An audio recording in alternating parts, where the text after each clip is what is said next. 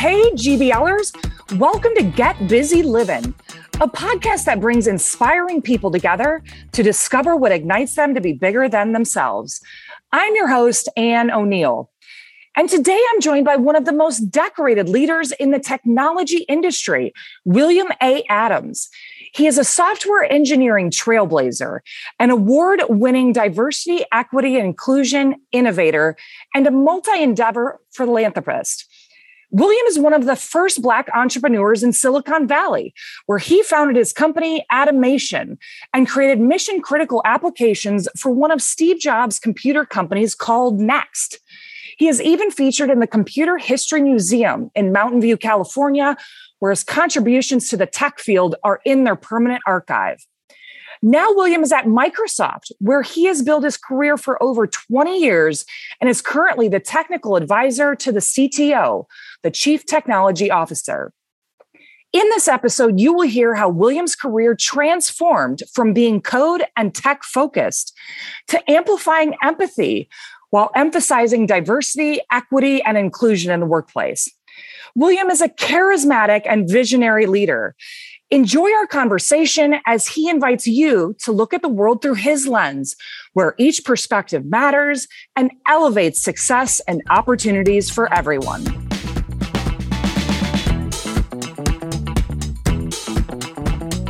All right.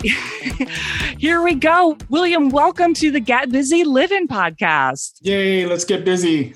let's get busy living. Well, I originally came across you and the work you did creating the diversity hiring program called LEAP for Microsoft. Mm-hmm. But as I continued to learn more about you, wow, I cannot believe your dynamic ways of thinking and seeing the world. So let's go back to the beginning. Where did you come up with this optimistic mindset? Where did it come from and continue to grow for you? Well, I suppose to go all the way back, I was born a poor black child in Placentia, California. I think there's a it's an evolution of things. So I've been in tech, you know, my whole adult life. I'm 57. I've been doing technology stuff professionally for 35 plus years. And of course, that whole time, I am a Black man. And that means that pretty much for that whole time, I've been an only right? I mean, it's a very mm. common story. And that was, uh, I had my own business, and then I joined Microsoft in 1998. And I was just like any other tech person is like deliver the code, deliver the code, deliver the code. And you're just running on the, the treadmill, right? Deliver the code. and at some point when I was about 40 ish, I just had a, a sit down, I would say, because I was about to go off to India and to live mm. uh, for a few years to teach our Indian engineers. This is all for Microsoft how to become better engineers. You know, uh-huh. so I, I, sat down on a beach in Hawaii and just contemplated, you know, midlife crisis and why am I really here? You know, all these things that you mm-hmm. do when you're when you're midlife crisising. And then I went off to India and moving to India. yeah, it's like okay, I'm in India, and that was a, a revelation in cultures and all sorts of things. Uh, it was quite a, an awakening, and I came back, and this is all preamble to Leap. Okay. And I, I did various engineering things after that, and at some point, I just I don't know if it was a wake up or it was a huh. I can deliver some more software, but what else? You know mm-hmm. and i just went and asked one of our vps like what other high um, impact business things do you have and he said well you know there's this diversity thing oh, and for yeah. him i'm sure because I've, I've talked to him about it subsequent years is kind of a throw off and it's like, yeah, diversity thing, but he didn't, he wasn't thinking like, we're going to transform, you know, the way we do diverse hiring and all that. It was like, why don't you work with this HR person and, you know, go figure that out. Oh, huh. That was the genesis of it. It was basically one of our VPs who said, maybe you should look into this. And at the point that I was at in my life, right then and there in that moment, I said, okay, you know, initially thinking, oh, I'll just tackle it like an engineering problem. okay. Know? And the problem, the challenge was essentially hey, you know, women and underrepresented minorities are not plentiful in tech. Mm-hmm. particularly in core engineering roles. Mm-hmm. Uh, you'll find a lot of us in marketing, sales, support, test, stuff like that. And I said, well, let's tackle core engineering because that's the bread and butter of a lot of companies. And if you can get there, then you can spread out to other things. Right. right. Mm-hmm. So that was the that was the beginning of it. And the methodology, like, okay, well, everyone's had this thought.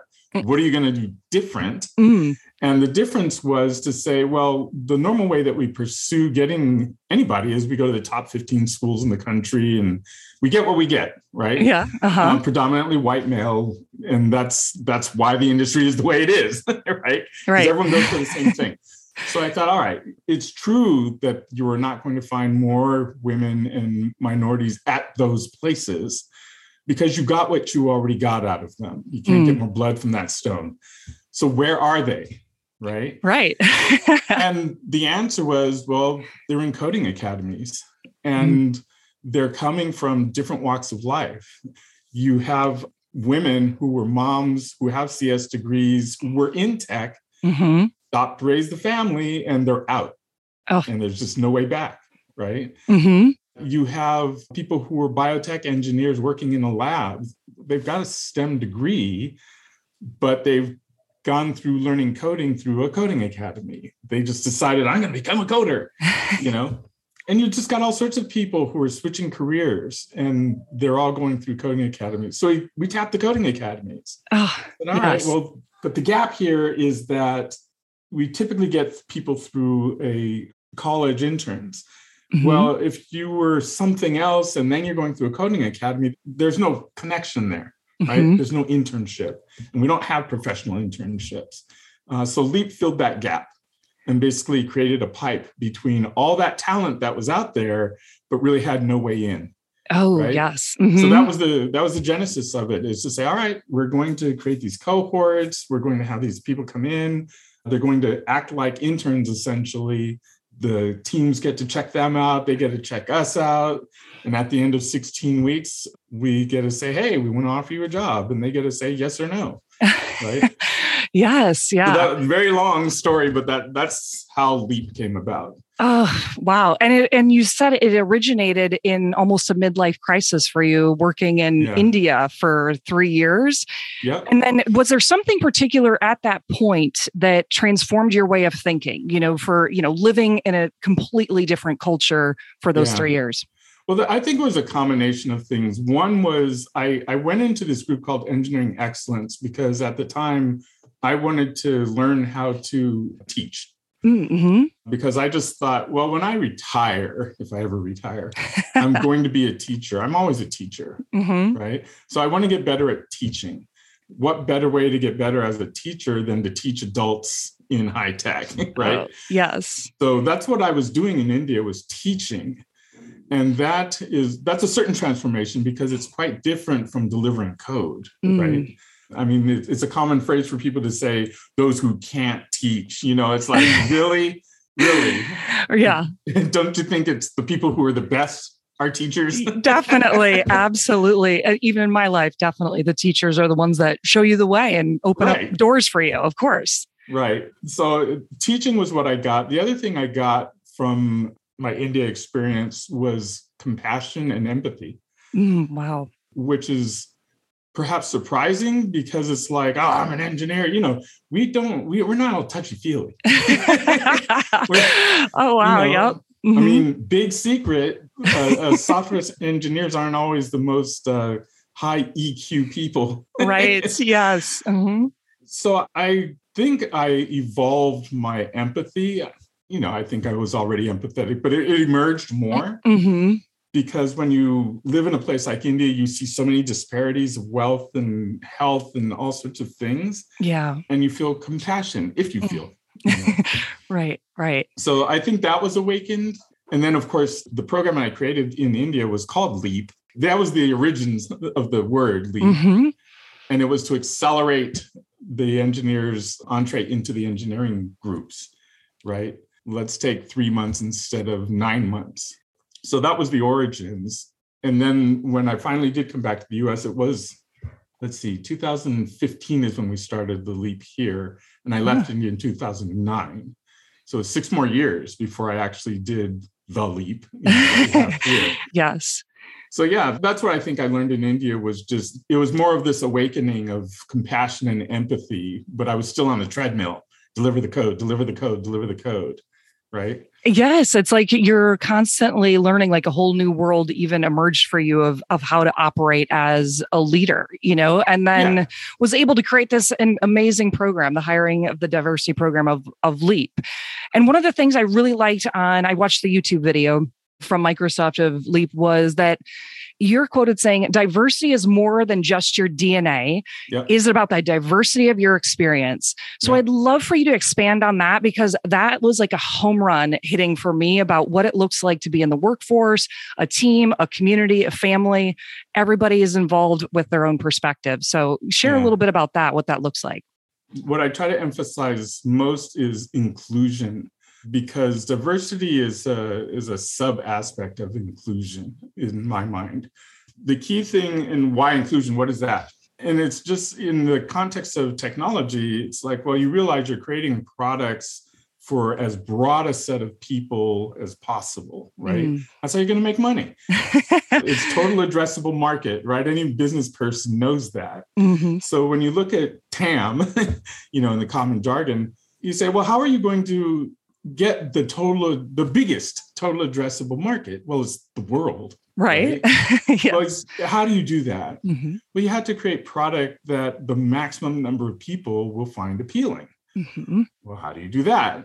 well, you need to have something that incorporates their perspective, their culture, their viewpoints, all that sort of stuff. So they'll go, yeah, whether you're a farmer in Kentucky or an inner city person in um, I don't know, pick a European city yeah. or here in Washington. What is it? Now, WhatsApp might be that. Everybody in the world wants to communicate, mm-hmm. preferably for free. and TikTok, everybody wants to, everyone's a voyeur and everyone's an exhibitionist.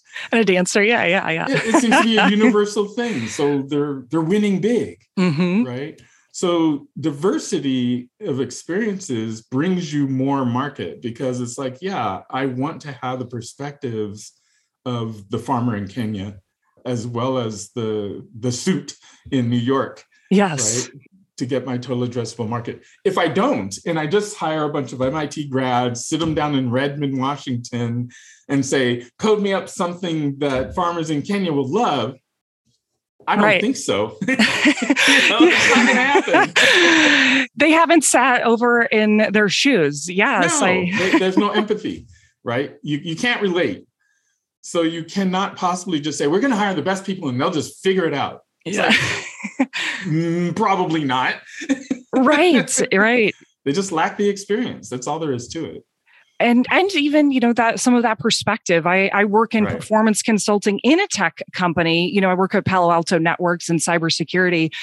And i always look at our divisions and departments like you know a football team or a basketball team where everyone has a role and everyone's speaking the same language and everyone's aligned to the same you know vision and you know winning the game but you know you couldn't do that with having a team of 70 quarterbacks so i always right. try to look at the people in the seats everyone has the voice and a perspective that we should listen to yeah that's the magic for me is the inclusion and the diversity of perspectives is just required Yes. You know, and if you cannot figure out how to do that as a company, you're just going to be behind because other people are going to figure it out.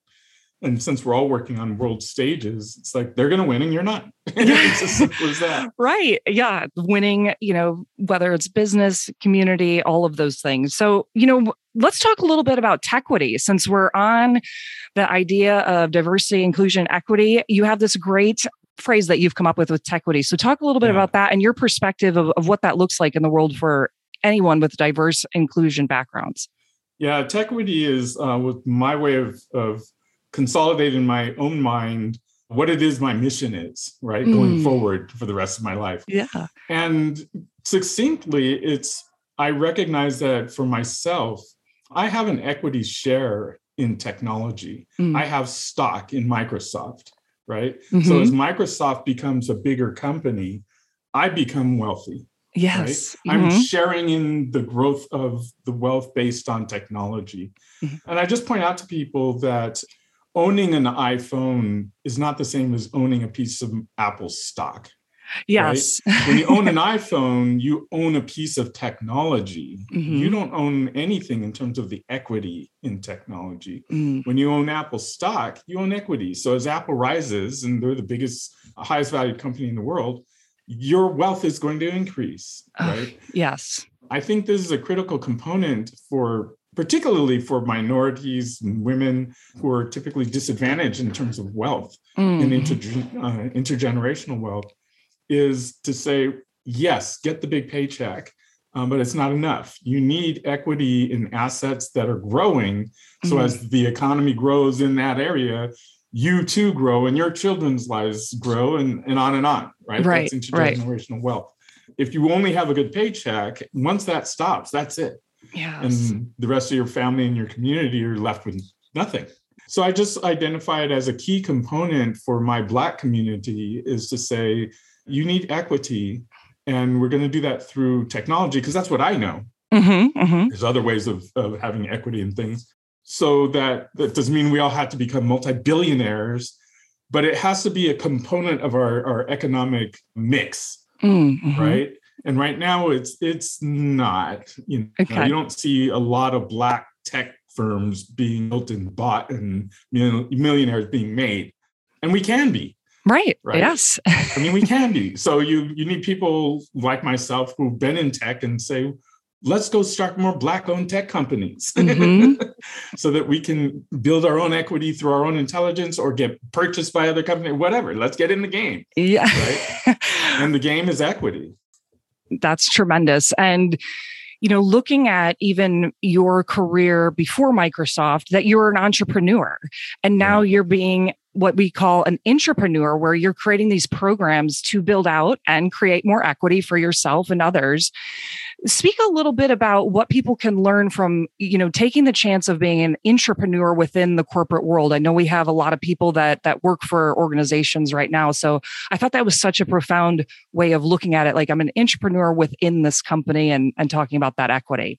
Yeah, the entrepreneur thing is uh, can be quite challenging depending on the the nature of your company, right? Mm-hmm. I think I've been fortunate enough that Microsoft's culture has encouraged me to do the things I do. Mm-hmm. Now, encourage might be a strong word because it's like, well, did they actively encourage me or did they just not kick me out? Right. oh, I love but that. The, but the truth is, I've been able to explore various entrepreneurial things inside the company. Now it's a combination of you have to have some credibility, right? I mean, I've right. been there 24 years. It's I didn't just stand up one day and say I'm doing Leap. You know, yeah, like, yeah. I had already delivered software a thousand times, built teams. It's all internal product. So mm-hmm. I've, I've, done a lot of internal product. Like the very first thing I worked on was this thing called XML, mm. which back in the day was it's like saying HTML. It's just one ah, of those ah, fundamental yeah. core things that no one really knows about, but there it is. so, and I've done two or three things like that where it's like, oh, that's a core thing that everyone uses now. Mm-hmm. So you have to have some credibility and you have to have a, a strong sense of your own mission, right? Mm. Like, let's use uh, even me going to India as an example. I took a trip 2005, end of 2005. I went to both India and China. Mm. And these are places where we were growing development centers. Mm-hmm. And I thought I was originally going to go and do uh, stuff in China, but then the India guys said, "Oh, we really want you to come here." Okay.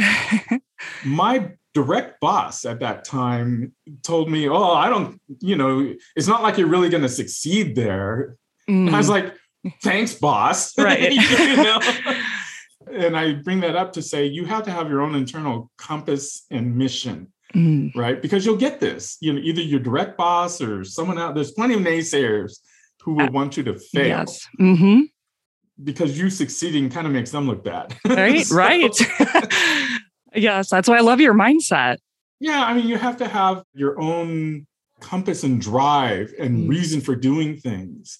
Um, because even with Leap, uh, in the earliest days, there are plenty of detractors. There are plenty of people who wanted us to just kind of disappear because we're solving a problem that they couldn't solve for 10 15 20 years mm-hmm. right it's like well how come you guys couldn't have done this a long time ago uh, so you know it it's hard because people are detractors but you have to have a strong mission and you have to have solid support mm. right that vp that that put me down that path in the first place he stood up to his peers and because they're like oh you're going to keep paying this guy he's not doing engineering and he said i'm paying for this because mm-hmm. this is what needs to be done oh, right yes uh-huh. so he you, without that support, I wouldn't have been able to do it because they would have said, "Okay, you're done. Go look for another job."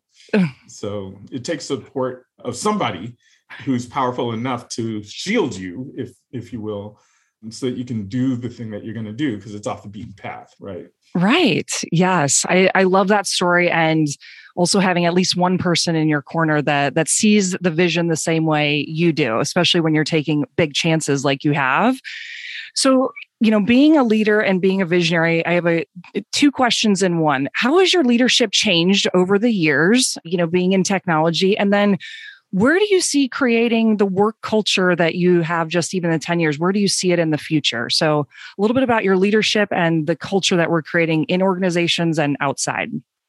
Okay, my leadership has changed over the years. The easiest explanation is Samuel L. Jackson turns into Yoda.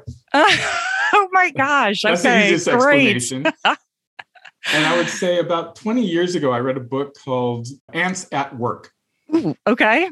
And it describes how ant colonies operate. Mm, you know, mm-hmm. and it's this distributed management thing. You know, many people think, oh, the queen sits in the middle and tells everyone what to do. It's like, no, it doesn't work like that at all. Mm. You know, it's completely distributed. And there's some specialization, mm-hmm. you know, just like with us humans but for the most part, the ants run around and they use various signals to say, "Oh, looks like the the ant hill needs to be fixed up. I'm going to do that because no one's doing that right now." And so I tried this this uh, in general, the style of like, well, you're all capable, so here's the work that needs to be done. Mm-hmm. I have mm-hmm. some guidance, but I'm going to depend on you to figure out how to get this work done. Oh, right. Great. Mm-hmm. Because I, you know, I, I don't like the style of centralized control. I'm not a micromanager, mm-hmm. perhaps to a fault, but I, I assume that it's like, well, you are an adult. We're paying you a lot of money. You're supposed to be good. It's foolish for me to treat you like you don't know how to do your job. Mm-hmm. Right. And I'm not going to maximize the benefit to the company of having you if I try to do everyone's work. Mm-hmm. Right. so I, am like that. And I'm also, uh, as a, when I'm a manager, I manage, and manage is about hands on, meaning mm-hmm. I'm here to help you. I'm not here to take credit for what you do. That's silly. Right. and a lot of uh, younger managers try to do that, right? They mm-hmm. manage up, right? It's like, how do I look to the bosses? That's what they're concerned about. Well, I'm way past that phase. So I, I, I don't do that as much. What I care most about is the people and making sure they get elevated and mm. career growth and development and stuff like that. Oh, just incredible, incredible. Yeah. And then the last thing I bring to the table is like, I've had 35 plus years of engineering experience. Mm. I have a lot to teach. So I try to impart that in a not a paternalistic way, but as in just a humble, like, hey, you know, here's some stuff that you might want to know because this pattern looks like that pattern over there that I've seen for the last 20 years. Mm. You know, so I try mm-hmm. to impart knowledge. Right, right. Yes, you've That's been there. and then the second piece of the question, you know, where do you see organizational culture growing in the next, you know, now that we're going through the pandemic and working from home? And then how does that kind of, you know, open up into, you know, our communities and our, you know, just life culture? Yeah, there's a, a paper I wrote in 2018, I think it was. It was called Workforce 2050. Ooh, and okay. This is, this is pre-pandemic where I was trying, and I was working in the office of the CTO, mm-hmm. and I was trying to lay out what does the workforce look like in 2050. Wow. Right? Okay. Even further out than I was looking at. Right? I, I, said he's a visionary, everyone listening. So there you go. yeah. So what does it look like in 2050? And I was doing that because I was trying to tell the company if it looks like that by 2050, what do we have to do today to prepare for these transitions mm, right mm-hmm. because you can be pretty darn sure it's not going to look the same as it does today mm, right mm-hmm. as of 2018 mm-hmm. and i recognize things like this whole gig economy thing it's not uh, in the one sense the gig economy is kind of bad because it's it's really about not having single sources of income that are adequate enough. Mm, Uh, so yeah. you have to have multiple sources of income. But the other thing it recognizes is that people are just willing to work in different dynamics, Mm. right? And that will force us to have different setups. So we still have Upworks, for example, Mhm. which is one of those places where you can go and sign up and say, I know how to write code, and you can get jobs ad hoc. right? Uh-huh. I said, that's going to happen more frequently. And you're going to have teams of people who get together to do ad hoc things. Mm, And a company like a Microsoft won't be so much about we have 50,000 employee engineers, but we have the center, we have a big pot of resources and we farm out stuff. oh, yes. And we're going to farm out to these groups, you know, that come together, do something and disband yes. right? That's Mhm. going to be more common. And we're and and then the pandemic came, Yeah. and it's like we all went. You you were ahead of the game, way ahead Right. of the game. Yeah. It's like, oh, it's not 2050, it's more like 2030. Right, yes. right.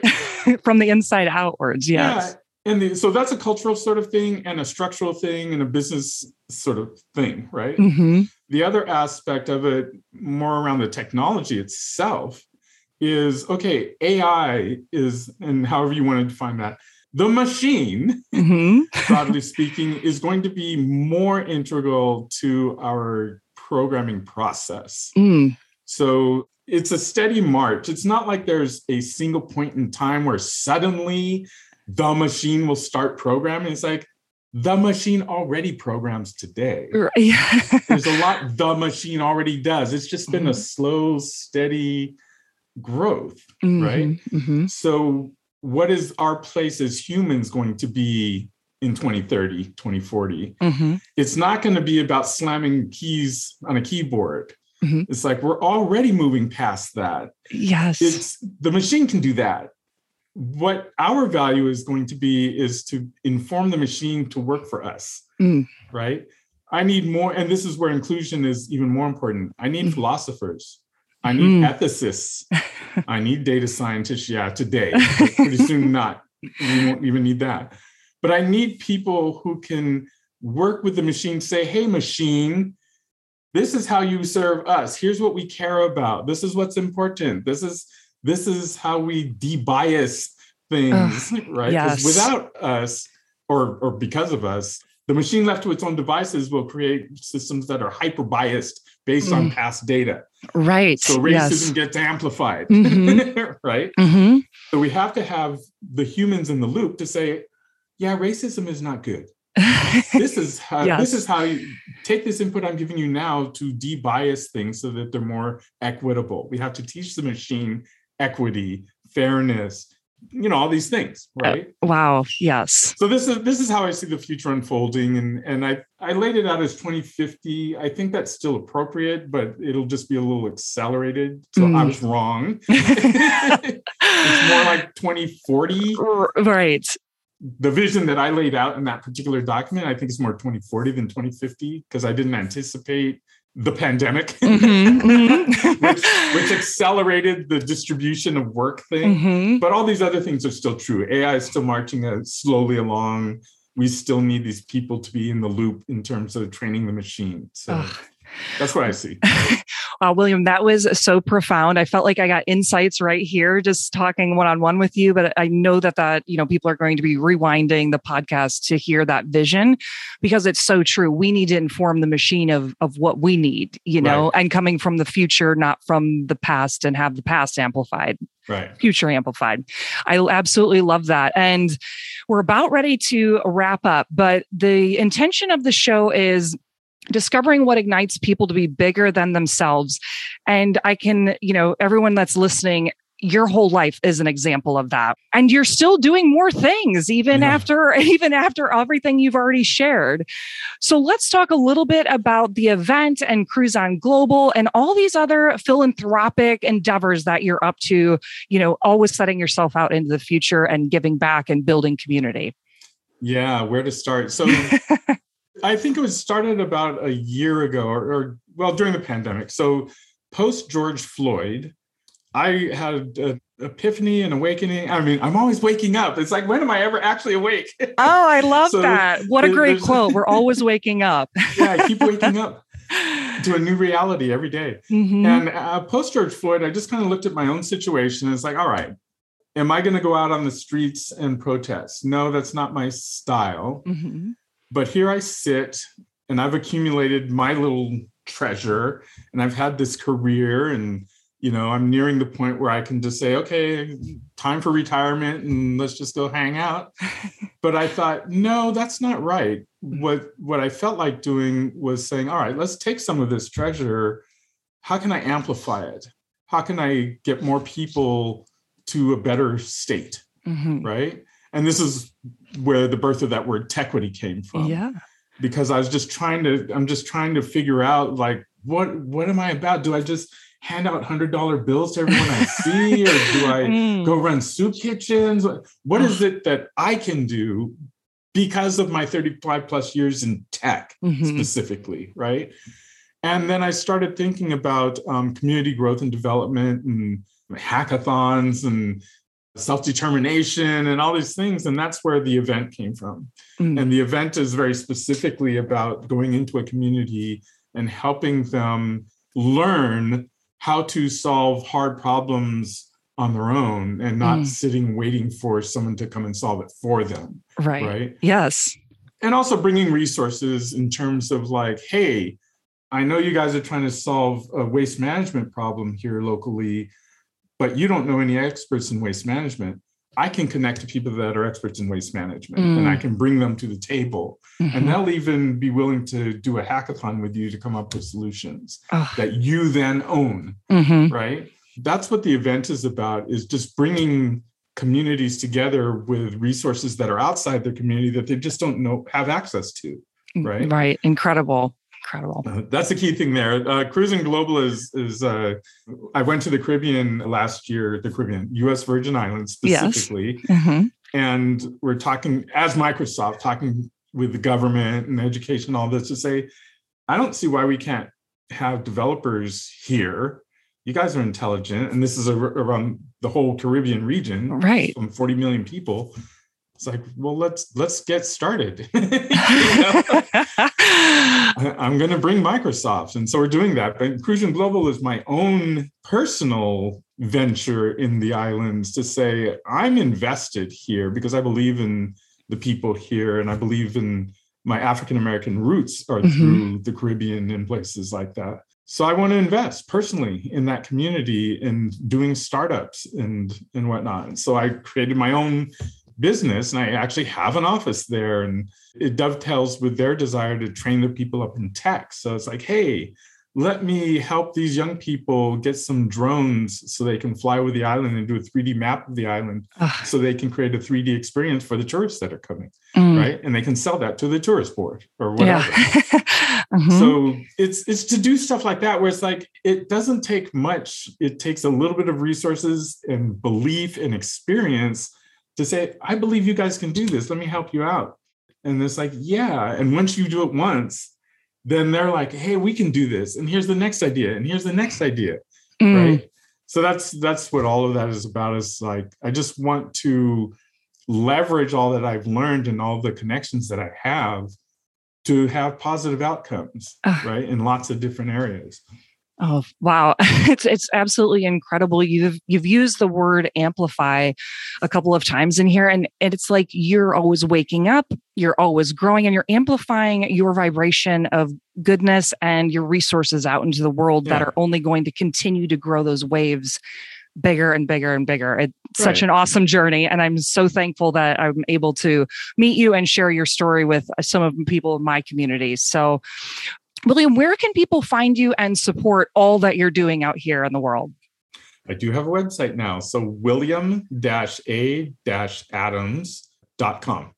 Okay, great. And any social media in particular that you want them to follow? Yeah, it's on my on the website and I'm on Twitter and I'm on LinkedIn. Mostly I've been sending things out on Twitter, not so much on LinkedIn, but like that. It'll grow over time.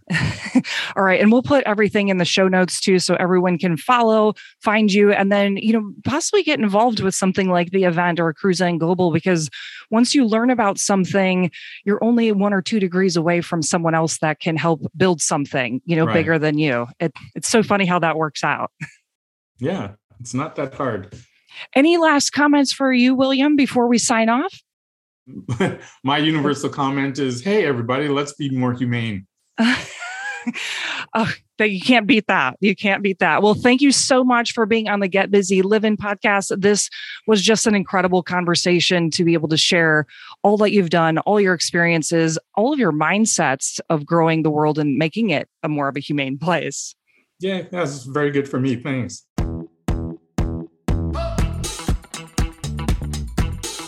Well, thank you so much for listening to our conversation. If you have a GBL story in your life, share it with me on Instagram at getbusyliving underscore pod. I might just share your story on a future episode. Thank you for sharing in the good vibes and giving back and GBLing with us.